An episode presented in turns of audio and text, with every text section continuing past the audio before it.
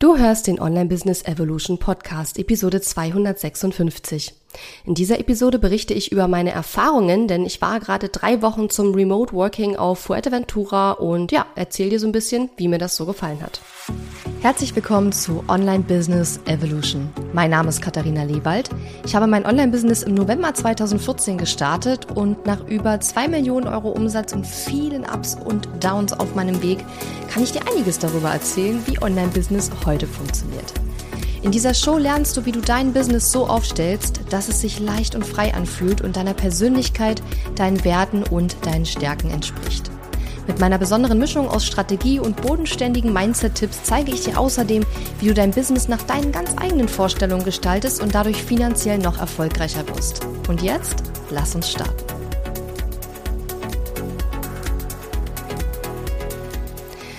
Hallo und schön, dass du mir heute zuhörst. Ich bin deine Gastgeberin Katharina Lewald und Entschuldige bitte, wenn die Audioqualität heute vielleicht nicht ganz so gut ist. Ich habe heute ein anderes Mikrofon, ein anderes Setup hier, denn ich bin heute hier an meinem letzten Tag auf Fuerteventura. Heute ist Freitag, der 3. März, jetzt wo ich das aufnehme.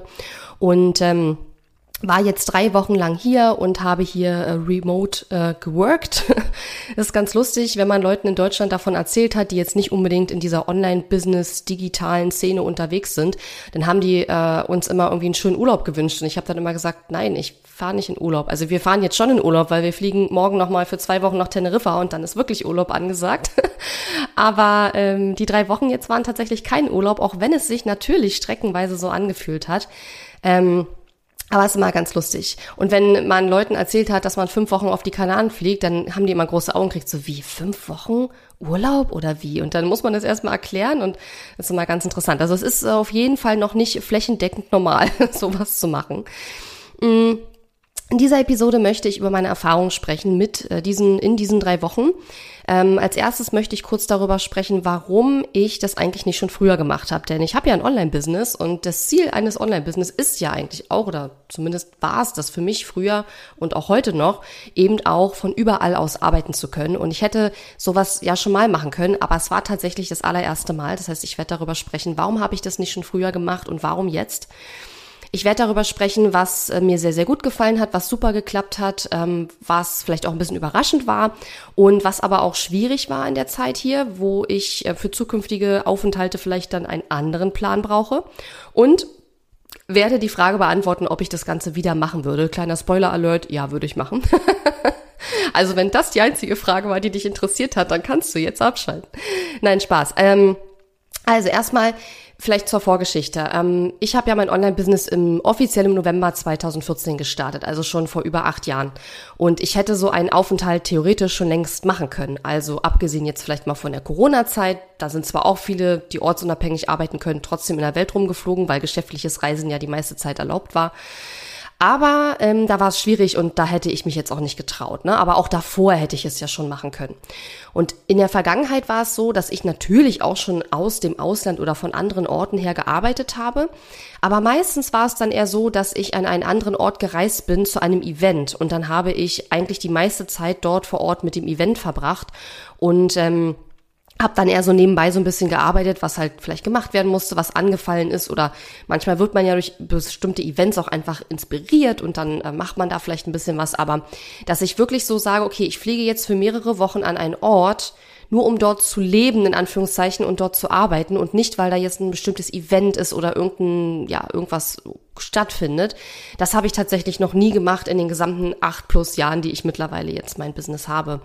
Und ähm, habe mich jetzt auch rückblickend so ein bisschen gefragt, warum habe ich das eigentlich bis jetzt noch nicht gemacht? Und der Gedanke oder der Wunsch, das zu tun, insbesondere im ekelhaften, grauen deutschen Winter, äh, auch äh, speziell auch in die Sonne zu fliegen, da wo es wärmer ist, wo es schöner ist, wo besseres Wetter ist. Der Wunsch, der war bei mir schon ganz, ganz lange vorhanden. Insbesondere deshalb, weil ich auch ein Mensch bin. Ähm, ich komme nicht besonders gut mit schlechtem Wetter klar, einfach so mental. Also mir geht es äh, deutlich besser mental, wenn die Sonne scheint, wenn das Wetter einigermaßen ist. Und ähm, ich merke immer sehr, wie sehr mich das Wetter doch ähm, in meiner, ja, in meiner mentalen Wohl, in meinem mentalen Wohlfühlen einfach sehr stark beeinflusst. Noch dazu kommt bei mir, dass ich ein Mensch bin, der Kälte hasst. Also ich hasse Kälte, ich hasse es, wenn mir kalt ist, mir ist auch oft kalt, ich bin so eine richtige Frostbeule. Ähm, Und ich fühle mich einfach deutlich wohler, wenn es nicht so kalt ist und wenn das Wetter schöner ist. Und mental auch einfach geht's mir besser. Körperlich geht's mir auch besser, aber auch mental. Und das heißt, der Wunsch, auch mal äh, insbesondere dem deutschen Winter zu entfliehen und äh, irgendwo hinzufliegen, wo es schöner ist, der war schon lange vorhanden. Ich hätte sogar entsprechende Kontakte gehabt. Ich kenne ja hier auf Fuerteventura auch äh, andere UnternehmerInnen und das wäre auch schon früher möglich gewesen, wie gesagt, außer vielleicht in der Corona-Zeit, da wo ich es jetzt nicht gemacht hätte. Aber es gab zwei Haupt- oder eigentlich naja, sagen wir mal so, es gab zwei Hauptpunkte, die mich abgehalten haben und äh, einen äh, Nebenpunkt. Der Hauptgrund, warum ich das bis jetzt noch nicht gemacht habe, ist einfach mein, äh, mein Freund oder mein Mann. Ich sage ja ganz oft mein Mann, wir sind ja nicht verheiratet, aber wir sind schon seit 14 Jahren zusammen, deswegen ist das immer ein bisschen komisch zu sagen, mein Freund. Das klingt immer so, als ob man irgendwie 18 wäre oder so. So, und ähm, also ich will damit jetzt nicht sagen, dass er gesagt hat, ich soll das nicht machen. Ganz im Gegenteil. Also ich habe ja schon den Wunsch lange gehabt, sowas zu machen und ich habe ihn auch öfter gefragt und er hat immer gesagt, wenn du das machen willst, dann mach das. Also er hat mir da in keinster Weise reingeredet, im Weg gestanden oder irgendwas in der Art. Nur ich wollte das dann halt ohne ihn nicht machen, weil ich immer so dachte, so, oh, ich kann doch jetzt nicht für zig Wochen wegfliegen. Ich vermisse ihn doch dann total. Also ich glaube, ich würde ihn super doll vermissen und ähm, ja, ich weiß nicht. Also der bis jetzt war der Wunsch im Winter, also besonders im Winter dann auch woanders von woanders zu arbeiten, noch nicht so groß, dass er ähm, dieses von ihm längere Zeit getrennt sein so für mich äh, gerechtfertigt hat sozusagen. Jetzt, da ich es einmal gemacht habe, muss ich gestehen, ähm, ich werde es wahrscheinlich in Zukunft dann auch machen, dass ich dann auch ohne ihn dann mal äh, für eine Weile wegfliege. Ähm, mal gucken, wir sind da schon am Plan, wie wir das nächstes Jahr alles machen können, aber das ist nochmal eine andere Geschichte. Mm, und das war aber so der Hauptgrund, warum ich das bisher noch nicht durchgezogen habe, auch wenn der Wunsch schon da war und tatsächlich auch schon mal es etwas konkretere Pläne gab. Ähm, das war vor Corona, da hatte ich tatsächlich dann, ich glaube 2020 war das Jahr, wo ich dann tatsächlich endlich mal im Winter äh, nach auf die Kanaren fliegen wollte. Und ja, dann kam Corona und dann hat das alles nicht so geklappt. Äh, und ich glaube 2020 im Februar, da waren wir sogar noch auf, äh, auf Teneriffa, da haben wir nämlich zwei Wochen Urlaub gemacht und ähm, oder war das dann 2021, wo ich dann im Winter weg wollte? Kann auch sein. Oder war es 2000? Ich weiß es nicht mehr. Aber auf jeden Fall, der, es gab schon mal etwas konkretere Pläne, daraus ist dann aber nichts geworden, wie auch immer. Und ähm, ja, der zweite Grund, warum ich das nicht schon früher gemacht habe, ist folgender. Ich bin ja ein eher introvertierter Mensch. Und als eher introvertierter Mensch ähm, bin ich sehr gerne mit mir alleine. Ich verbringe gern Zeit alleine. Ich ähm, brauche Zeit mit mir alleine, um mich aufzuladen sozusagen, weil mir der Kontakt mit anderen Menschen schon Energie ähm, kostet, mich der Kontakt mit anderen Menschen Energie kostet.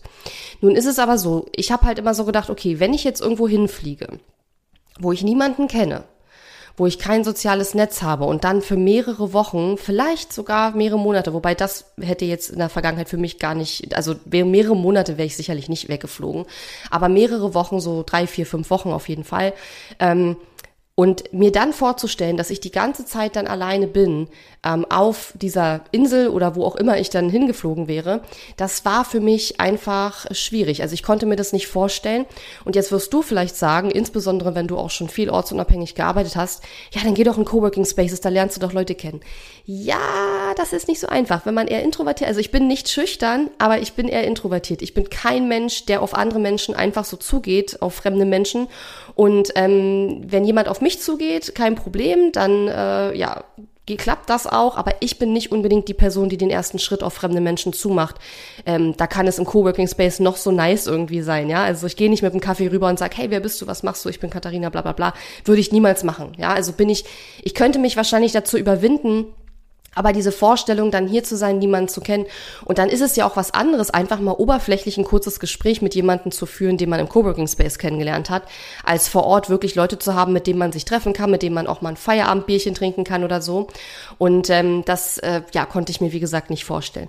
Jetzt ist mir aber der Gedanke gekommen, ich werde, wenn ich jetzt zukünftig nochmal so einen Aufenthalt machen werde, dann werde ich das rechtzeitig vorher ankündigen und werde einfach schauen, ob ich ein paar UnternehmerInnen, die ich gut kenne und mit denen ich mich auch gut verstehe, äh, bewegen kann, äh, mit auf diese Remote Working Abenteuer zu kommen. Vielleicht nicht für die ganze Zeit, aber vielleicht für, eine, für einen Zeitraum innerhalb der Zeit, in der ich dann auch äh, vor Ort bin.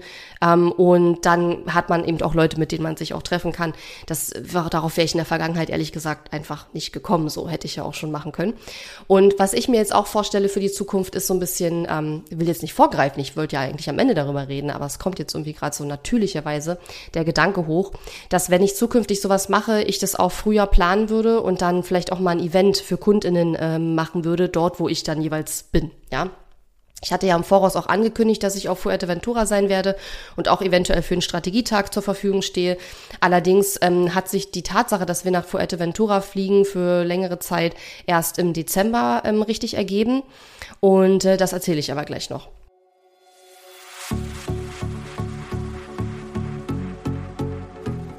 Hallo, ich bin Nadine von Nadine und Yoga und bin seit Januar 22 bei Launch Magie dabei. Meine Mission, ich helfe Frauen im Feierabend wirklich abzuschalten und sich Zeit für sich zu nehmen und habe mich durch Launch Magie mit meinem Business so sehr weiterentwickelt. Denn vor Launch Magie habe ich einfach unregelmäßig bei Instagram gepostet und hatte gar kein Online-Angebot. Mittlerweile habe ich meinen Meditationskurs und mein Gruppenprogramm Abschalten im Feierabend mehrfach verkauft. Und durch die klare Schritt-für-Schritt-Anleitung habe ich mein Online-Business aufgebaut, das jetzt weiter wachsen darf. Und ich empfehle Launch Magie jedem, der lernen möchte, wie das Erstellen und Vermarkten eines Online-Kurses funktioniert. Ganz besonders für totale Anfänger, wie ich das war, bietet das Programm so viel Unterstützung, um die Grundlagen für ein erfolgreiches Online-Business zu legen. Und zwar ohne falsche Versprechungen und übertriebene Zahlen. Wenn ich heute nochmal neu anfangen würde, würde ich Launch Magie auf jeden Fall wieder buchen. Gerade wegen der großartigen Unterstützung in den Feedback-Calls alle zwei Wochen, wo ich meine Kursidee, Landingpage, Verkaufs-E-Mails und so weiter einreichen konnte, nachdem ich sie nach den Anleitungen erstellt habe. Und es war so ein cooles Gefühl, als ich meine ersten paar Euros online verdient habe. Und meine zweite Kundin war so zufrieden mit meiner Meditation, dass sie direkt mein Gruppenprogramm gebucht hat. Die Leserinnen meines Yoga-Letters werden immer mehr und ich gewinne regelmäßig interessierte potenzielle Kundinnen. Mittlerweile bin ich durch Katharinas Hilfe zu einer echten Online-Unternehmerin geworden. Und der Einstieg mit Launch Magie war einfach perfekt dafür. Also erster Grund, warum ich nicht wollte, war mein Mann. Nicht, dass er mich abgehalten hätte, aber ich konnte mir einfach nicht vorstellen, so lange von ihm getrennt zu sein. Ich weiß, ich weiß, klingt jetzt nicht besonders feministisch, aber ich weiß nicht, das ist einfach, wenn du lange in einer Beziehung bist und so, dann kannst du das bestimmt gut verstehen. Ähm, so, und der zweite Grund eben so dieses, ich kenne da keinen, ich bin jetzt kein Mensch, der natürlicherweise schnell Leute kennenlernt und auf andere Leute zugeht. Und wenn, dann wäre mir das vielleicht auch so zu oberflächlich. Ähm, und das war auch ein wichtiger Grund, der mich bisher davon abgehalten hat. Und der dritte Grund ist meine Flugangst. Also ich komme damit mittlerweile sehr, sehr gut ähm, zurecht eigentlich. Aber wie soll ich sagen, es gibt immer so diese zwei Hauptfaktoren, die waren ja sowieso schon da. Und dann kommt so diese, dieses Ich fliege nicht gerne und schon gar nicht alleine. Ähm, das kam, kam dann sozusagen immer noch erschwerend mit dazu. Das hätte mich jetzt, glaube ich, nicht unbedingt als einzigen Punkt davon abgehalten. Also wären die anderen beiden Punkte nicht da gewesen, hätte ich es auch gemacht scheiß auf die Flugangst, dann wäre ich trotzdem geflogen. Ich habe das mittlerweile gut äh, im Griff. Ich nehme keine Tabletten übrigens, also ich baller, baller mich nicht weg, sondern ich habe da verschiedene äh, Mechanismen gefunden, damit gut umzugehen. Ähm, aber das hat einfach diesen ganzen, äh, ja, hat es einfach noch erschwert sozusagen, dass ich nicht so gerne fliege, dass ich das dann nicht unbedingt machen wollte. Genau. Also das ist die Vorgeschichte. Warum machen wir das oder haben wir das jetzt gemacht? Ganz einfach, weil äh, das für meinen Mann jetzt auch möglich war. Mein Mann ist ja angestellt und ähm, der konnte das einfach bisher nicht machen, so Remote Work aus dem Ausland. Der konnte zwar, also seit Corona war Homeoffice und so alles gar kein Problem mehr. Der hat äh, arbeitet auch aktuell mittlerweile drei Tage die Woche im Homeoffice und ist nur zwei Tage die Woche im Büro. Ähm, aber letztes Jahr hat sich seine Firma dazu entschieden, jetzt auch Remote Work aus dem europäischen Ausland ähm, zu ermöglichen. Da läuft jetzt quasi wie so eine Art Testphase und wir beide oder er waren jetzt der Erste, der ähm, das jetzt ausprobiert hat.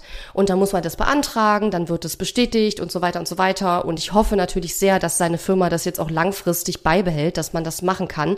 Allerdings ähm, wird es so sein, dass es für ihn auf 30 Tage, maximal 30 Tage im Jahr beschränkt sein wird. Ähm, ich bin gespannt. Es heißt, dass es steuerliche Gründe hat. Ich ehrlich gesagt, ich bin noch dabei rauszufinden, was das genau für steuerliche Gründe sind, weil ich habe das noch nicht gehört, dass es da irgendwelche Beschränkungen gibt, zumindestens für selbstständig arbeitende Menschen nicht. Ich weiß ja nicht, ob ähm, Ob das bei Angestellten anders ist, das werde ich auf jeden Fall noch rausfinden, weil mich das persönlich auch interessiert, weil das wäre ja theoretisch für meine angestellten MitarbeiterInnen auch äh, dann eine Regelung wahrscheinlich. Also das kriege ich noch raus, aber wir überlegen jetzt schon, ob wir das nächstes Jahr irgendwie so machen, dass wir dann die 30 Tage, die er hat, am Stück machen, plus zwei Wochen Urlaub oder so. Und dann hätte man ja schon ähm, ja zwei Monate oder so, die man dann 30 Tage, naja, anderthalb Monate, die man dann sogar schon hätte. Ne? Nee, warte mal, 30 Tage. 15, 15, 20 Monate. Ja gut, nee, die sind ja die Werktage. Also es werden dann zwei Monate mit zwei Wochen Urlaub zusammen. Genau, da überlegen wir jetzt schon, wie wir das nächstes Jahr quasi ausmaximieren können, dass wir dann im Winter ähm, länger weg sind. Genau. Okay, also das ist der Grund. Das waren jetzt so die zwei plus einen Gründe, warum ich das in der Vergangenheit noch nicht so wirklich gemacht habe, obwohl ich es lange schon hätte machen können. Und der Grund, warum wir das jetzt gemacht haben, weil mein Mann jetzt halt auch konnte und ähm, ja, haben jetzt eben drei Wochen Fuerteventura gemacht, Remote Work und danach eben nochmal zwei Wochen Urlaub auf Teneriffa. Morgen fliegen wir nach Teneriffa. So, also was war jetzt super an dieser ganzen Zeit? Also was ich vorher gemacht habe, ich habe mir halt ein Technik-Setup bei mir zu Hause am Schreibtisch aufgebaut, wie ich es dann auf ähm, Fuerteventura im Ausland nutzen würde, um einfach ähm, ja zu gucken, komme ich, kann ich mit diesem Setup arbeiten, weil wenn man jetzt mal für ein Wochenende irgendwo hinfährt, dann hast du halt deinen Laptop und das war's. Hast ein Ladekabel, das reicht. Wenn du jetzt aber länger hier arbeitest, ne, hier zum Beispiel, ich brauche ein vernünftiges Podcast-Mikrofon, um meinen Podcast aufzunehmen. Ich möcht, möchte das nicht mit einem MacBook machen, weil das die Tonqualität einfach schlecht. Dann musste ich halt diesen super schweren Mikrofonständer mitnehmen, weil ich da irgendwie keine richtige Alternative dafür gefunden habe und jetzt auch die Vorstellung blöd fand, das Mikrofon die ganze Zeit in der Hand zu halten. Du musst an Adapter denken. Ja, ich habe mir auch einen externen Bildschirm gekauft. Übrigens habe ich festgestellt, brauche ich nicht. Habe ich zu Hause schon gemerkt, dass ich den eigentlich gar nicht wirklich benutze, aber ich habe ihn jetzt und ja, muss mal gucken, vielleicht kann ich ihn noch zurückschicken, wenn wir wiederkommen, aber wahrscheinlich nicht. Also mal schauen, vielleicht kann ich es auch an einen Mitarbeiter abgeben oder so. Ähm, aber ich habe dieses Technik-Setup aufgebaut, auch damit ich nichts vergesse, um zu gucken, ob es funktioniert und habe das dann so mitgenommen. Und wie gesagt, erstes Learning, ich brauche nicht unbedingt einen externen Bildschirm, komme auch ohne sehr gut zurecht, aber was ich äh, nächstes Mal machen würde, ich würde mehr Ladekabel mitnehmen. Ich habe für mein MacBook zwei Ladekabel mitgebracht, das hat gut funktioniert. Ähm, aber für mein Handy und meine AirPods, da ist ja so ein, wie nennt, wie nennt sich das denn, so ein Mini-USB? Keine Ahnung, das ist so ein kleineres Ding. Und das, ähm, da hatte ich nur ein Ladekabel mit. Und wenn mehrere Sachen gleichzeitig äh, leer sind, was natürlich ständig passiert, wenn du nur ein Ladekabel mit hast, dann äh, ja, ist einfach das Problem, dass äh, ja manchmal das Handy an der Strippe hängen muss, obwohl ich es eigentlich gerade benutzen will und so weiter. Und was ich tatsächlich nächstes Mal eher mitnehmen würde, zum Beispiel eher als einen externen Bildschirm, sind Verteiler für Steckdosen, weil wir haben zwar eine super super Unterkunft jetzt hier gehabt auf Fuerteventura, ähm, die ich auch super weiterempfehlen kann. Also wenn da jemand eine Empfehlung braucht dann äh, gerne an mich wenden. Aber ähm, es gibt hier relativ wenig Steckdosen und ähm, wir, ja, wenn man und ich meine, mein Mann hat ja auch seine ganzen Geräte mit, ja, und dann sein Handy und ne, seine seine AirPods, er hat keine AirPods, ist nicht Apple, aber ne, und das muss alles aufgeladen werden und dann sind die Steckdosen immer schnell belegt und wir haben uns dann hier vor Ort natürlich noch Verteiler gekauft, aber das hätte man auch vorher mitnehmen können. Also das mit der Technik war überhaupt gar kein Problem. Übrigens auch bei meinem Mann nicht ähm, und witzigerweise, also in der Unterkunft Unterkunft hier, wo wir jetzt gerade noch sind, ähm, wir hatten tatsächlich eine schnellere Internetverbindung als in Potsdam. Nicht, dass es äh, bei mir zu Hause in Potsdam nicht auch, ich könnte auch eine schnellere Internetverbindung haben, aber ich finde, irgendwann rechtfertigt der Mehrpreis nicht mehr die Mehrgeschwindigkeit, die du hast. Ich glaube, wir haben eine 250.000er Leitung in Potsdam zu Hause und hier sind 350.000. Allerdings in der Unterkunft war im Obergeschoss kein WLAN, nur im Untergeschoss. Und im Obergeschoss mussten wir jetzt alles immer mit, mit Kabel anschließen. Ähm, das war nicht ideal, aber insgesamt war das hier so eine Top-Unterkunft, dass wir gesagt haben, okay, das ist jetzt auch äh, nicht dramatisch. Aber das sind alles Dinge, die man bedenken muss. Und wir hatten vorher so ein bisschen Schiss, dass ähm, die Internetverbindung nicht reicht. Ich weniger, aber mein Mann, der arbeitet praktisch, äh, muss man sich vorstellen, wie wenn der sein Laptop aufklappt, dann arbeitet er eigentlich nicht wirklich auf seinem Arbeitslaptop, sondern er loggt sich in einen anderen Computer ein, der in Deutschland steht, weil er im Bankwesen arbeitet und das hat alles was mit Sicherheitsgründen und so weiter zu tun. Und deswegen ähm, braucht er eine sehr schnelle Internetverbindung, weil alles, was er auf seinem Bildschirm quasi sieht, ähm, alles über Internetübertragung läuft. Und äh, ja, da hatten wir bisschen Bammel, das hat aber alles super, super gut funktioniert. Also das war ähm, erstaunlicherweise top. Ob das in Zukunft so sein wird, weiß man nicht. Hängt ja immer von der jeweiligen Unterkunft ab und so, aber Technik und Internetverbindung und so war alles überhaupt gar kein Problem. Ähm, zumindest jetzt in dieser Unterkunft, in dieser Erfahrung jetzt nicht. Ähm, was auch kein Problem war, wo ich vorher dachte, es könnte ein Problem sein, war die Zeitverschiebung. Es ist ja auf den Kanaren eine Stunde früher als in Deutschland. Und ich habe tatsächlich meine Termine in Deutschland nicht verschoben. Das heißt, ich habe jetzt praktisch auf den Kanal nach der deutschen Zeit gearbeitet. Das hat wunderbar funktioniert. Ich habe dann zum Beispiel ähm, morgens, mein erster Termin ist dann um neun, da ist es dann in Deutschland schon um zehn. Ich weiß nicht, ob ich das nochmal so machen würde. Ich könnte mir vorstellen, dass ich es beim nächsten Mal tendenziell eher so verschieben würde, dass es dann äh, in Deu also auf den Kanaren auch wirklich 13 Uhr ist, dann wäre es in Deutschland um 14 Uhr. Ähm, Einfach weil ich musste dann immer schon um 11 Uhr essen, weil ich um 12 dann schon wieder einen Termin hatte und so. Das hat dann ein bisschen, war dann ein bisschen komisch. Aber es hat auch super funktioniert. Also ich hatte echt Angst, dass ich ständig meine Termine verbasele. Aber es gibt im Kalender so eine Zeitzonenunterstützung. Und bevor man da ist, kann man sich das immer nicht so vorstellen, wie das funktioniert. Und tatsächlich, als ich vor ein paar Jahren früher in, in den USA war und Kanada und so weiter auf irgendwelchen Events, da habe ich ja auch mal meinen Laptop mitgehabt und zwischendurch ein bisschen gearbeitet. Und da wusste ich nicht, dass es das alles gibt. Und da war das für mich immer mega verwirrend. Wobei man sagen muss, Plus eine Stunde Zeitverschiebung ist natürlich auch nochmal deutlich unproblematischer als neun oder zehn Stunden Zeitverschiebung. Ähm, aber wie gesagt, das hat überhaupt gar kein Problem gegeben und ähm, habe mich da super dran gewöhnt. Das war überhaupt gar kein Ding.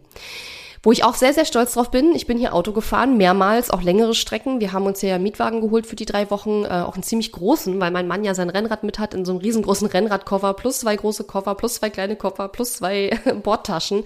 Also wir haben ziemlich viel Gepäck mit dabei, weil wir dachten, na, fünf Wochen und so weiter. Und ähm, ja, das hat eigentlich auch ganz okay geklappt. Also es gab ein paar komische Situationen. Man muss wissen, äh, war mir auch nicht so klar. Im Ausland fahren die Leute alle wie die Irren. Also wenn wir in Deutschland denken, die Leute fahren wie die Bekloppten, nein.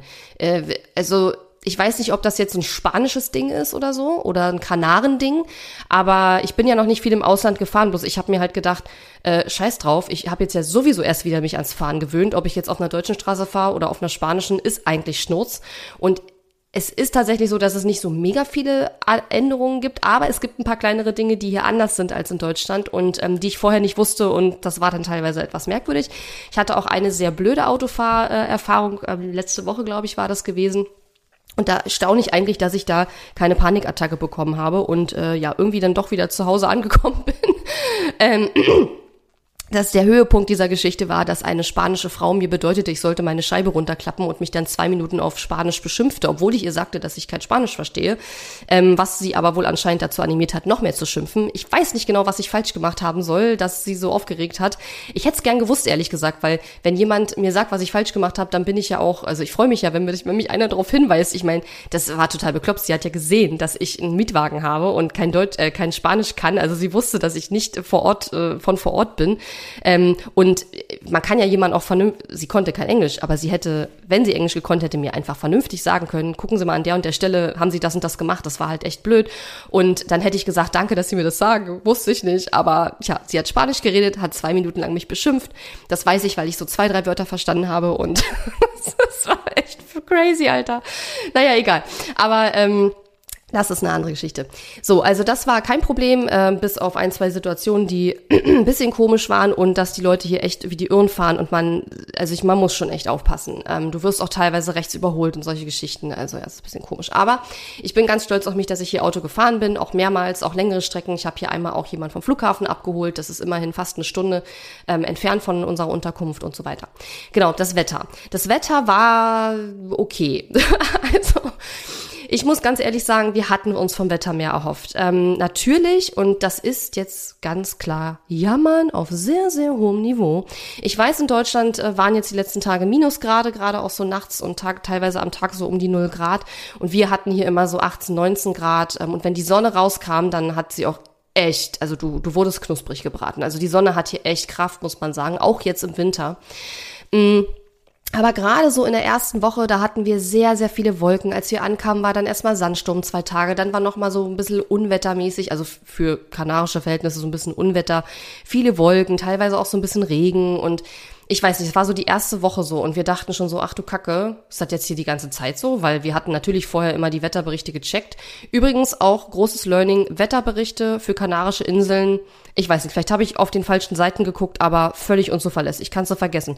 Der zeigt an, dass Sonne ist und du guckst draußen, es sind Wolken. Also es ist ähm, ganz, ganz schwer, das Wetter hier irgendwie vorherzusagen.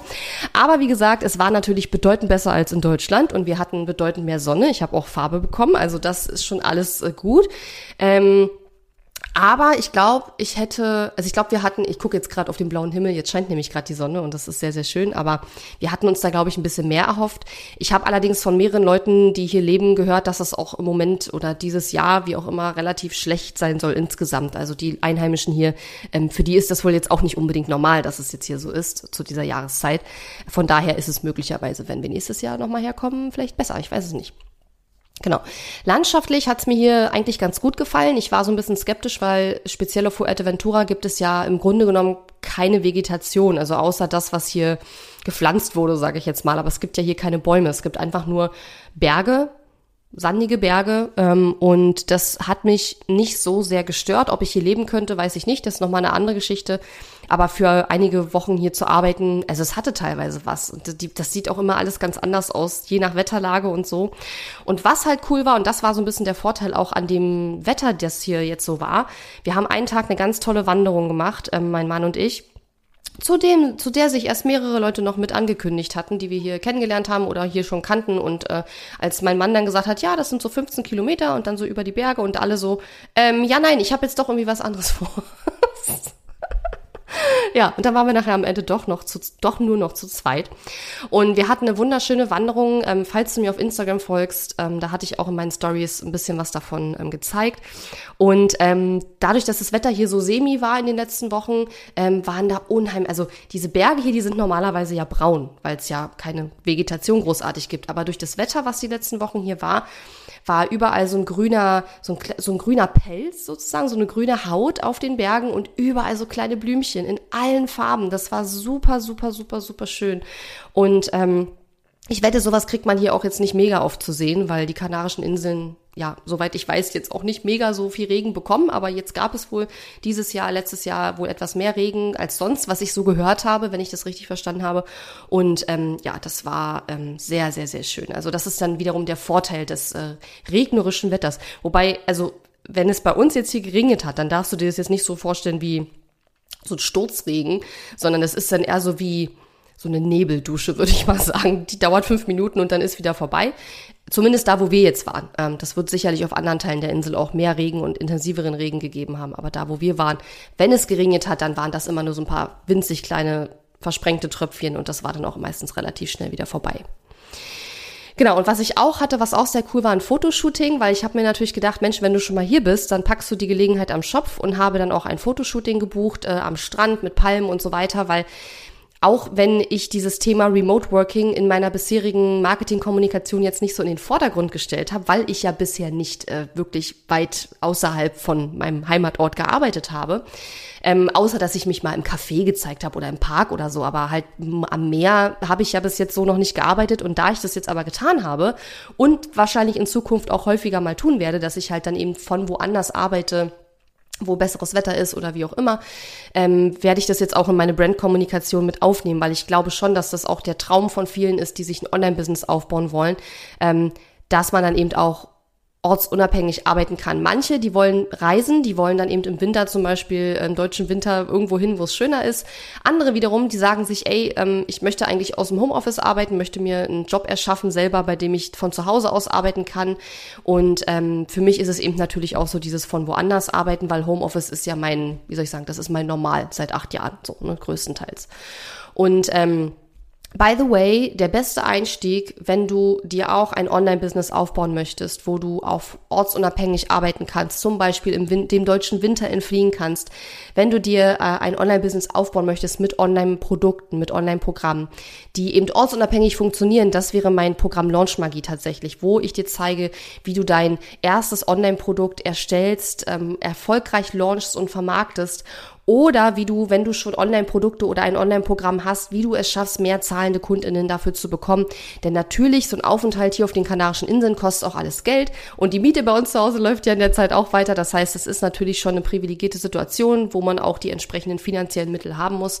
Ähm, aber es ist alles möglich. Ich bin das beste Beispiel dafür, dass es geht. Und ähm, wenn du mehr über Launchmagie erfahren willst, dann geh auf launchmagie.de oder klick dich in den Link in den Show Notes und da kannst du äh, mehr Infos über das Programm Launchmagie finden. Das ist mein Signaturprogramm, wo ähm, ja, was ich jetzt seit vielen Jahren mittlerweile habe und unterrichte und ähm, wo jetzt auch in den nächsten Wochen und Monaten auch wieder mehr der Schwerpunkt drauf liegen wird und äh, wo ich auch ein paar neue Sachen geplant habe. Aber das erzähle ich dir dann, wenn die Planungen sozusagen abgeschlossen sind. Genau. Also das waren alles so die Sachen, die sehr, sehr gut waren. Unsere Unterkunft war super. Der Host, wir haben so ein Airbnb-Unterkunft gemietet, war auch super. Ähm, und der hat sich super krass gekümmert, hat uns alles, was wir irgendwie noch brauchten oder so, hat uns alles besorgt und ähm, das äh, war richtig, richtig toll. Also da haben wir wirklich äh, einen Sechser im Lotto gemacht. Ich würde sagen, das war so mit die beste Airbnb-Experience, die ich bis jetzt so hatte, von allen, die ich jetzt hatte. genau, was war schwierig? Kommen wir zu dem zweiten Punkt oder dritten eigentlich schon. Was war schwierig? Also schwierig war, und das war tatsächlich etwas, womit wir überhaupt nicht gerechnet haben, ähm, überhaupt diese Unterkunft zu finden, weil wenn du alleine arbeitest und du hast einen Laptop, kein Problem, eine Unterkunft zu finden. Du, es gibt hier ganz viele Einzimmer- oder Zwei-Zimmer-Apartments, wo es in der Regel ja auch einen Küchentisch gibt, dann setzt du dich halt dahin. Überhaupt gar kein Problem. So, mein Mann, der braucht aber einen richtigen Schreibtisch, weil der hat noch einen zweiten Bildschirm, der hat dann da alle möglichen Technikgedöns, der braucht halt wirklich einen festen Schreibtisch, eine vernünftige Internetverbindung. Und es war ja klar, dass wir beide auch von der Unterkunft aus arbeiten. Das heißt also, wir brauchten auch idealerweise zwei voneinander getrennte Räume, weil ich kann halt nicht in seinem Raum sitzen, wenn er Meetings hat oder sonst was. Nicht nur, weil mich das stören würde, sondern auch, weil er das gar nicht darf, weil wegen Bankgeheimnis und Verschwiegenheit und so weiter. Das heißt, er darf das eigentlich gar nicht. Und dementsprechend brauchten wir zwei voneinander abgetrennte Räume, in denen wir arbeiten können. Jetzt ist es aber so, dass viele Apartments und so weiter, die haben halt ein Wohnzimmer und ein Schlafzimmer.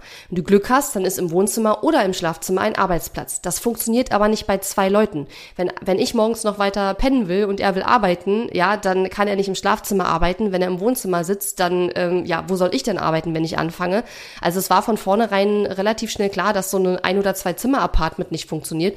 Mal davon abgesehen, dass man sich schon die Frage stellen muss, will man drei Wochen lang, wenn beide arbeiten müssen, die ganze Zeit so eng aufeinander hocken. Und es war tatsächlich eine Herausforderung. Und wir hatten so ein Glück, dass wir die Unterkunft hier gefunden haben.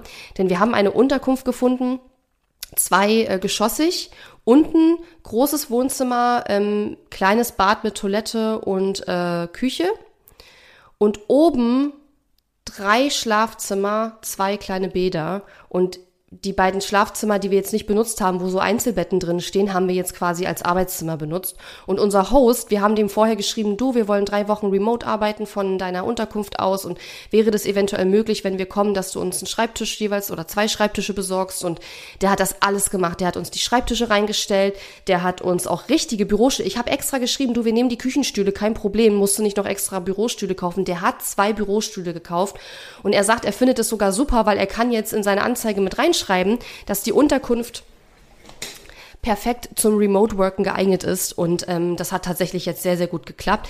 Die meiste Zeit habe ich tatsächlich unten im, äh, im Wohnzimmer gearbeitet, habe draußen auch ganz viel gesessen. Wir haben draußen einen riesengroßen äh, Tisch, wo man schön auch draußen sitzen kann. Wenn ich Meetings mache oder Podcasts aufnehme, bin ich natürlich reingegangen, weil ich nicht draußen die ganzen Leute nerven wollte. Wobei ich glaube, wenn man es drin macht, dann nervt man die Leute auch, weil ich weiß nicht, ob du schon mal in Spanien warst oder generell in südlichen Ländern. Die Wände hier, die sind so, ich weiß nicht, aus Pappmaché, ich habe keine Ahnung, aber auf jeden Fall, wenn drüben einer rülpst, du hörst es. das ist wirklich echt extrem krass. Also gerade auch verglichen mit unserer Wohnung in Potsdam. Es gibt ja auch ähm, Wohnungen in Deutschland, die nicht so super gut, ähm, ja, wie soll ich sagen, isoliert sind, wo man von den Nachbarn manchmal ein bisschen mehr mitkriegt, als einem lieb ist.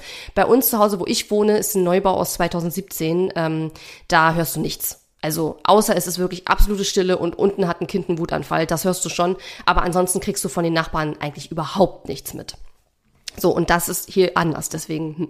Aber wie gesagt, das hat alles gut geklappt und es war aber schwierig, eine Unterkunft zu finden. Also wie gesagt, wenn du alleine als einzelne Person ortsunabhängig arbeiten willst, ich glaube, das ist überhaupt gar kein Problem, weltweit da coole Unterkünfte zu finden. Zu zweit nicht so einfach.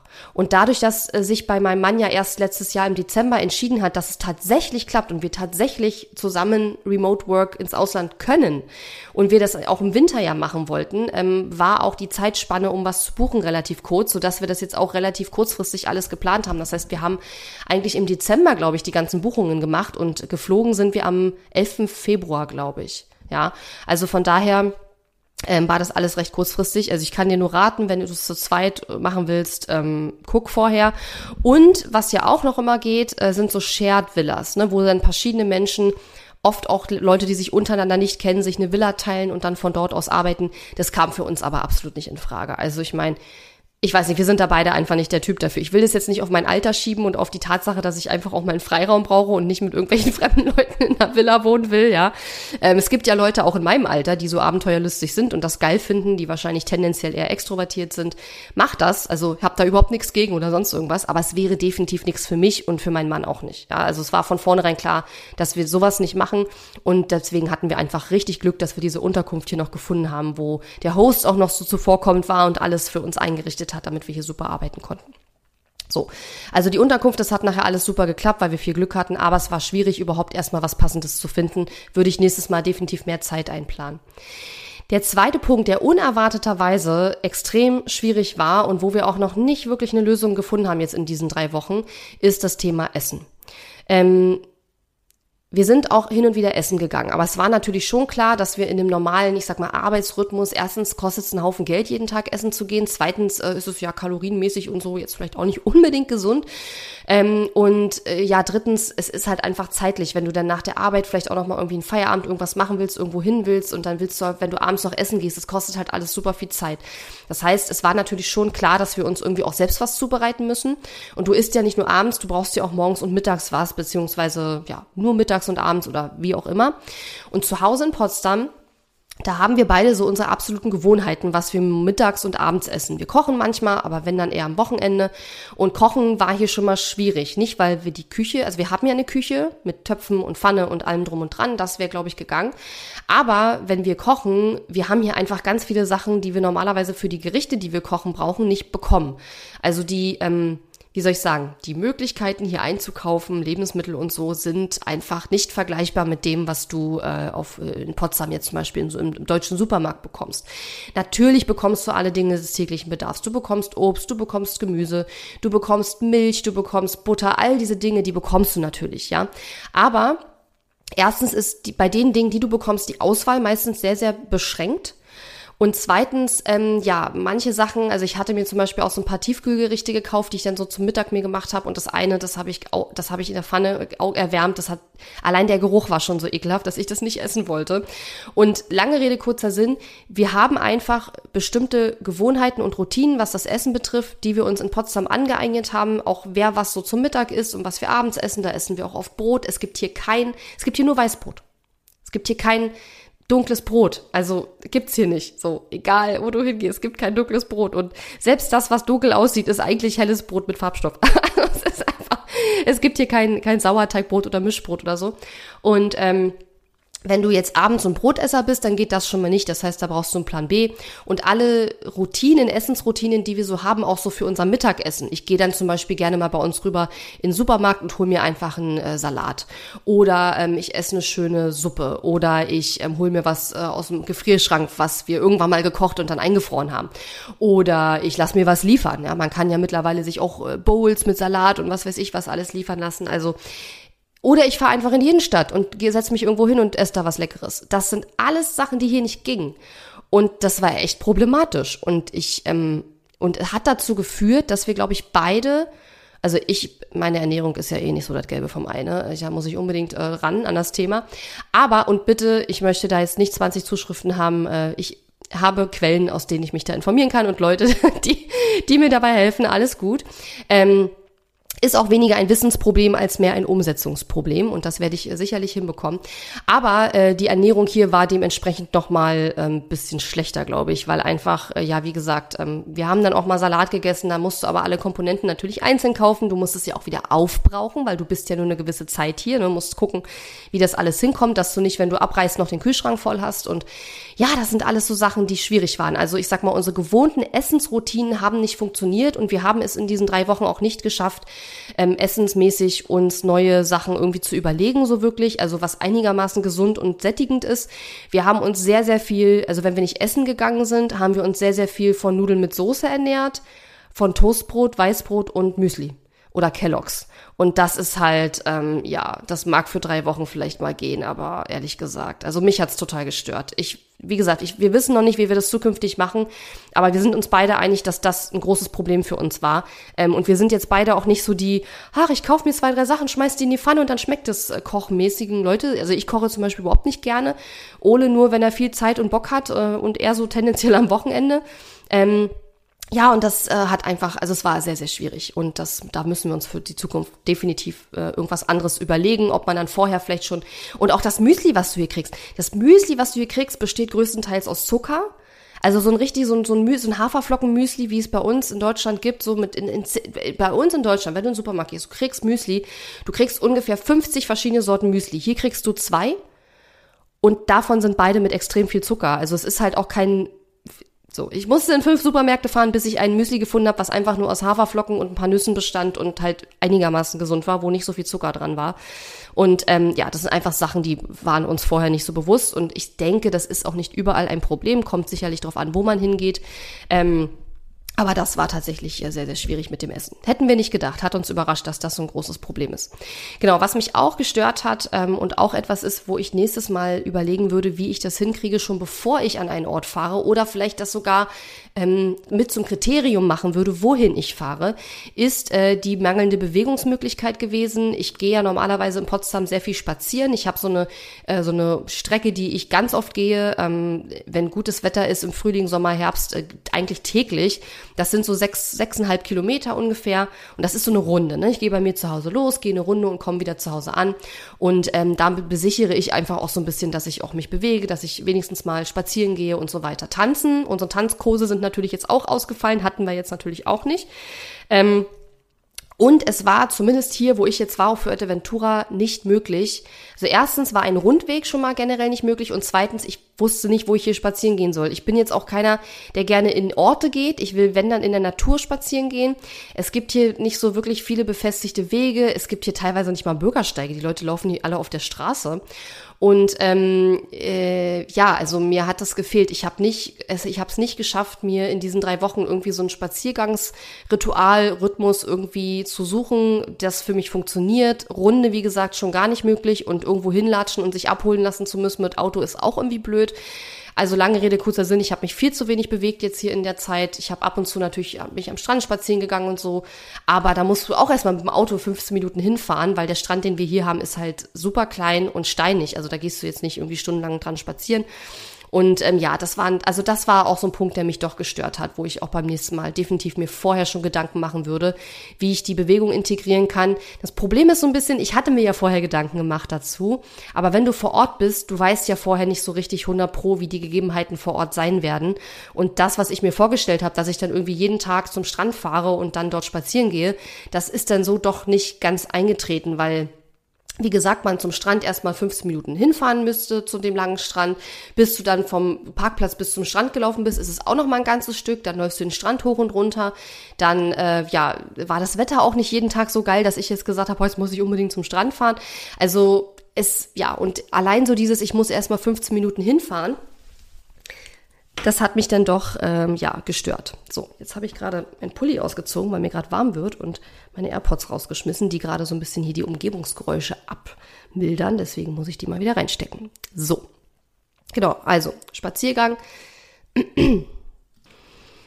Das war etwas schwierig. So, was auch ein bisschen schwierig war, war so die Arbeitszeitenabstimmung mit, äh, mit meinem Mann. Das Problem ist, was heißt Problem? Er hat halt einfach ganz andere Arbeitszeiten. Er arbeitet in Deutschland, wenn er im Homeoffice ist oder ich glaube auch, wenn er ins Büro fährt, er fängt halt immer schon sehr früh an. Warum? Weil er passionierter Rennradfahrer ist und immer nach der Arbeit gerne noch eine Runde fahren möchte. Das heißt, er macht tendenziell lieber so, dass er sehr früh anfängt und dann äh, auch früh aufhört und dann nochmal Rennrad fahren kann. Insbesondere war ja auch, auch mit die Idee, dass wir diese ganze Reise machen, dass er eben nach der Arbeit schön Rennrad fahren kann. Das ist in Deutschland halt schwierig im Winter. Es geht und er fährt auch, aber es ist halt gefährlich. Es muss trocken sein, es darf nicht feucht sein. Ähm, und manchmal ist das Wetter auch einfach so, dass du dann gar nicht fahren kannst. Und das war hier natürlich jetzt nicht so. Also an den allermeisten Tagen, an denen er fahren wollte, konnte er fahren. Ich glaube, ja, ich glaube, er ist einmal nicht gefahren, aber das, also er, das Wetter war völlig okay, so also, dass man immer gut fahren konnte, außer es ist natürlich windig, aber das wusste er ja vorher. Ähm, aber dadurch, dass er morgens also er hat ja auch nach deutscher Zeit gearbeitet und er saß dann ab morgens ab 6.30 Uhr am Rechner. Da ist ja in Deutschland 7.30 Uhr und er hat sich an seine deutschen Zeiten gehalten, damit er praktisch, wenn in Deutschland 16 Uhr ist, Feierabend machen kann. Dann ist es hier 15 Uhr und dann ist er von 15 Uhr bis zwischen 15 und 19 Uhr hat er dann an fast allen Tagen nochmal eine Rennradrunde gemacht. Und an den Tagen, wo er keine Rennradrunde gemacht hat, da wollte er dann mit mir was unternehmen. Aber ich fange nicht um 6.30 Uhr an und mache bis 15 Uhr.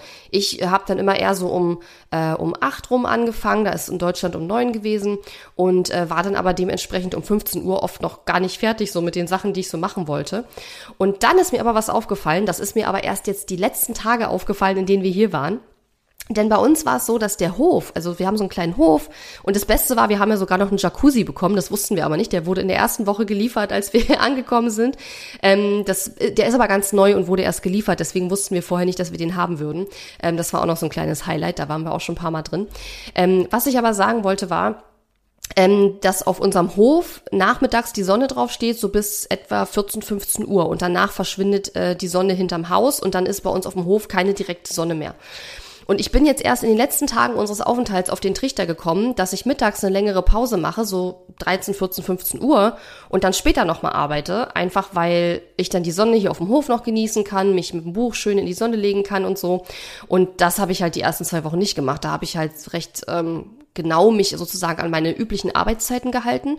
Und im Nachhinein denke ich mir, da war eigentlich Quatsch. Aber ja, man muss sich halt an die neue Arbeitsumgebung und so einen neuen Arbeitsrhythmus erst gewöhnen. Und ich habe so ein bisschen das Gefühl, dass ich jetzt schon so drei Wochen gebraucht habe, um mich so mit diesem ganzen Arbeitsrhythmus und den Lebensrhythmus hier, mich da so dran zu gewöhnen. Es ist ja hier auch zum Beispiel total üblich, dass man erst um acht oder neun Uhr Abendbrot isst. Ne? Das haben wir natürlich nicht gemacht. Ich weiß auch nicht, wie die Menschen in Spanien das machen, wenn die so spät Abendbrot essen. Wann gehen die ins Bett? Also ich meine, ich kann ja nicht um, um, um 20 oder 21 Uhr essen und dann um 23 Uhr mich in Bett legen. Also ich weiß nicht, essen die vielleicht auch weniger dann, keine Ahnung, aber alles so äh, besondere, spannende äh, Fragezeichen, die ich so habe. Ähm, ja, also das äh, war auch ein bisschen schwierig. Das hatte jetzt nicht, würde ich sagen, unbedingt was mit der Zeitzone zu tun. Das ist ja in Deutschland auch so, dass er dann halt häufig ähm, ja nachmittags schon frei hat. Und an den Tagen, wo er nach der Arbeit dann äh, Rennrad gefahren ist, äh, ja, das hat mich dann auch überhaupt nicht gestört, weil da war er dann weg. Dann habe ich halt noch ein bisschen Pause gemacht und danach habe ich noch ein bisschen gearbeitet. Das hat gut geklappt. Ich habe manchmal auch abends, wenn er dann hier irgendwie Serien geguckt hat oder so, noch ein bisschen was gemacht, wenn ich noch was zu tun hatte oder Lust hatte, noch was zu tun. Ähm, also das hat eigentlich äh, ganz gut funktioniert und ähm, war aber doch eben äh, an den Tagen, wo er nicht Rennrad gefahren ist, jetzt die letzten Tage auch so ein bisschen herausfordernd, weil er dann 15 Uhr auf der Matte stand und gesagt hat, was machen wir jetzt? Und ich so, ähm, also ich arbeite jetzt eigentlich noch zwei Stunden. also müssen wir uns nächstes Mal an, ein bisschen besser absprechen. Aber irgendwie will er dann immer, dass ich mich jetzt irgendwie an seinen Plan äh, orientiere. Und ich denke mir dann immer so, naja, aber kannst dich auch an meinen Plan orientieren. Aber er hat ja recht. Ich meine, irgendwann wird's ja auch dunkel und man will ja die, die Nachmittagszeit dann noch äh, nutzen, dann hier draußen was machen oder so, ne? Genau. Und was ich auch noch sagen möchte, das hat jetzt nichts mit mir zu tun, aber ist möglicherweise für dich wichtig. Ähm, was meinem Mann nicht gefallen hat, jetzt speziell auch für Fuerteventura, sind die Straßen. Also er hat gesagt, er würde nicht nochmal herkommen, weil die Straßen hier so schlecht sind. Man muss wirklich sagen, die Infrastruktur hier ist nicht besonders gut. Ähm, da wird auch nicht viel Geld investiert. Die meisten Straßen, die meisten äh, betonierten Straßen sind in einem sehr, sehr schlechten Zustand. Der Asphalt ist teilweise wirklich zerstört. Und ähm, wenn du Rennrad fährst, macht das keinen Spaß. Also ich fahre kein Rennrad, aber ich wir sind, wie gesagt, seit 14 Jahren zusammen und ähm, ich kenne ihn nur Rennradfahrend. Und ähm, ich kann mir das ungefähr vorstellen, wie das ist, wenn der Asphalt nicht eben ist. Und es gibt hier sehr wenige, also generell gibt es hier wenige Straßen, wo du relativ gefahrlos als Rennradfahrer fahren kannst, wo nicht so viel Verkehr ist. Also das gibt's schon. Aber ähm, es gibt eben sehr, sehr viele Straßen, die sehr in schlechter Qualität sind. Und äh, Teneriffa zum Beispiel sind die Straßen besser, da war, ist er ja auch schon gefahren. Und ähm, ich glaube, Gran Canaria ist es auch besser. Und unsere Überlegung ist jetzt, ob wir demnächst mal Gran Canaria machen, weil dann könnte ich nämlich mit der Fähre auch nach Fuerteventura rüber und hier nochmal vielleicht jemanden besuchen oder so. Ähm, gucken wir mal. Aber die Straßen sind der Grund, warum mein Mann wahrscheinlich nicht nochmal nach Fuerteventura kommen würde. Das ist jetzt aber nicht auf allen Kanalinseln so. Ich weiß nicht, warum es ausgerechnet hier so ist, dass die Straßen hier so schlecht sind, keine Ahnung. Aber da wird anscheinend, also generell hast du das Gefühl, dass in diese gesamte Infrastruktur hier nicht sehr viel investiert wird. Und was auch so problematisch ist, was für uns nicht problematisch war, es gibt ja Wasserknappheit hier auf der Insel. Und speziell in dem Ort, wo wir waren, in La Lachita, ähm, gehört zu den Orten, wo es äh, teilweise wohl kein Wasser mehr aus dem Hahn kommt. Ähm, ich habe das online gelesen und habe auch unseren Host gefragt und der hat gesagt, das stimmt. Wir hatten das Problem nicht, weil diese äh, ja, wie soll ich sagen, diese Residence, dieser, das ist hier so ein, so ein, wie so eine Reihenhaussiedlung, muss man sich das vorstellen. Und die haben einen eigenen Wassertank mit 150.000 Litern und deswegen hatten wir überhaupt gar kein Wasserproblem. Wir haben natürlich versucht, Wasser zu sparen und so weiter, ähm, aber im Ort hier gibt's das wohl schon. Also da muss man sich vorher gut äh, informieren. Und wir hatten auch einmal einen Stromausfall. Das war aber nur ein einziges Mal, ähm, so für 10, 15 Minuten und einmal hatten wir einen kurzen Internetausfall. Das waren auch so 10, 15 Minuten oder halbe Stunde und dann ging's wieder. Ähm, also darüber hinaus hat das hier alles sehr, sehr gut funktioniert. Also die Straßen, wenn du Rennradfahrer bist oder Sportler bist, äh, der gute Straßen benötigt, gute äh, betonierte Straßen, glatten Asphalt. Ähm, für Ventura würde ich dir da nicht unbedingt empfehlen. so, und dann, was auch ich persönlich etwas schwierig fand, ich weiß nicht, wie ich das sagen soll. Ähm, also, als Deutscher bist du ja normalerweise, die meisten Deutschen würde ich sagen, von unserer ganzen Kultur her und unserer Gesellschaft her, wir sind ja eher so geplante Menschen. Also wir wissen normalerweise morgens, wie wird unser Tag ablaufen und wir verabreden uns zu festen Uhrzeiten mit anderen Leuten. Wir sind dann auch da, wenn man sich verabredet hat und so weiter. Und in Spanien hier, ich will jetzt nicht sagen, das ist Fuerteventura, weil das wird auf anderen Kanareninseln und vermutlich auch in Spanien so üblich sein. Da habe ich so, ich habe geschrieben als Notiz Planlosigkeit als Lebensgefühl. Gefühl. Also es ist so, wenn du dich mit Leuten verabreden willst, die hier leben, und du fragst morgens, äh, schickst morgens eine App, WhatsApp und sagst, hey, ähm, wollen wir uns heute Nachmittag um 15 Uhr treffen? Dann sagen die nicht, ja, gerne. Dann sagen die, ach, ich weiß noch nicht, was ich heute mache. Ich melde mich später bei dir. So. Und für jemanden, der hier lebt und sich mit anderen Menschen trifft, die hier lebt, die hier leben, kann ich das nachvollziehen. Weil wenn die alle hier leben, dann trifft man sich, wenn man sich heute trifft, dann trifft man sich halt morgen. Aber ich war nur drei Wochen hier und ich fand es einfach ein bisschen schade, dass die Leute, mit denen ich mich treffen wollte, ähm, so ungeplant dann halt so, ja, meld dich einfach und dann gucken wir mal. Und im Endeffekt war es dann so, dass ich die Leute, die ich treffen wollte, viel seltener treffen konnte, als ich eigentlich gedacht hätte, weswegen ich ja eigentlich auch mich wohl für Adventura entschieden habe, weil ich hier Leute kenne. Und ähm, das hat mich ja so ein bisschen enttäuscht, weil ich tatsächlich dachte, dass man sich viel öfter trifft und vielleicht noch mal was zusammen macht oder auch mal gemeinsam Coworking macht oder so. Und das ist letzten Endes alles gar nicht eingetreten, weil die Leute hier alle nicht planen wollen. Also irgendwie, ähm, keine Ahnung. Und wie gesagt, mit Leuten, die untereinander sich treffen hier, die hier alle wohnen, ist es was anderes. Aber wenn ich nur drei Wochen hier bin und ich möchte dann auch die Zeit nutzen und möchte mich dann auch mit den Leuten treffen, weil danach bin ich ja wieder weg dann fände ich es halt schon sinnvoll, dass man auch festere Termine abspricht und sich auch trifft und nicht sagt, ach ja, ähm, kann ich dir morgen Abend sagen, ob äh, ich jetzt noch mal Zeit habe oder so, ja. Und ähm, keine Ahnung, also wenn ich noch nichts vorhabe, dann gebe ich diesen Termin an die Person ab, wenn ich mich mit der Person treffen möchte. Und wenn dann jemand anders oder etwas anderes kommt, dann sage ich halt, äh, tut mir leid, ich bin schon verabredet. So, keine Ahnung. Also ich weiß nicht, ich, das ist hier alles total anders. Hier ist es echt so, die Leute leben übelst in den Tag hinein. Und ich sag mal so, wenn ich jetzt länger hier wäre und nicht nur drei Wochen hier gewesen wäre, dann könnte ich mir vorstellen, mich zu einem gewissen Teil auch selber dran zu gewöhnen und das vielleicht sogar zu genießen. So dieses planlose Lebensgefühl, sag ich mal. Wenn du nur drei Wochen hier bist, beziehungsweise wir sind jetzt ja auch noch zwei Wochen auf Teneriffa, aber da sind wir im Urlaub und da haben wir, da arbeiten wir nicht und dann ist es nochmal was total anderes. Da lebst du ja sowieso mehr in den Tag hinein, wenn du im Urlaub bist. Aber wenn wir arbeiten, machen wir das normalerweise nicht. Wir haben normalerweise einen sehr durchstrukturierten Tag, Wochenablauf und so weiter, mit auch mit unseren Tanzkursen, mit Oles Rennradfahrerei und ne, man hat so seine Routinen, seine Abläufe. Und ähm, ich weiß nicht, ich glaube, wenn ich jetzt länger über einen längeren Zeitraum hier wäre, vielleicht, weiß ich nicht, zwei, drei Monate, dann könnte ich mich dran gewöhnen und dann wäre es natürlich auch nicht so in Anführungszeichen dringend, dass man dann Leute treffen will, wegen denen man extra hergekommen ist, weil man ja mehr Zeit hätte, sich zu treffen und so. Aber ich weiß nicht, also ich war jetzt drei Wochen hier und fand das sehr anstrengend. So dieses, man möchte sich gern treffen, man möchte Termine machen und die Leute sagen dann halt, ja, sage ich dir morgen, dann können sie dann doch nicht, dann ist wieder irgendwas anderes und das muss ich sagen, fand ich teilweise schon sehr, sehr, ähm, sehr gewöhnungsbedürftig.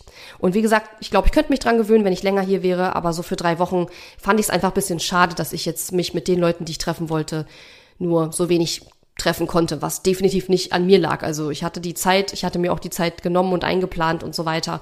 Ähm, aber die anderen Leute, die haben dann halt ja auch noch andere Leute gehabt, die sie treffen wollten und Besuch und dies und das und keine Ahnung. Also fand ich einfach ein bisschen schade und ähm, würde ich mir zukünftig, glaube ich, überlegen, ob ich einen bestimmten Ort auswähle, nur weil ich dort bestimmte Leute treffen will und würde, glaube ich, vorher schon mehr planen, wann und wie oft und wo man sich trifft, weil mir wäre das halt wichtig gewesen, weil sonst hätte ich auch einfach fünf Wochen Teneriffa machen können und das wäre wahrscheinlich für uns viel günstiger gewesen, weil du normalerweise, je länger du an einem Ort dich auffällst, mehr Rabatt bekommst. Ähm, so Langzeitmiete, Vermietung und so weiter.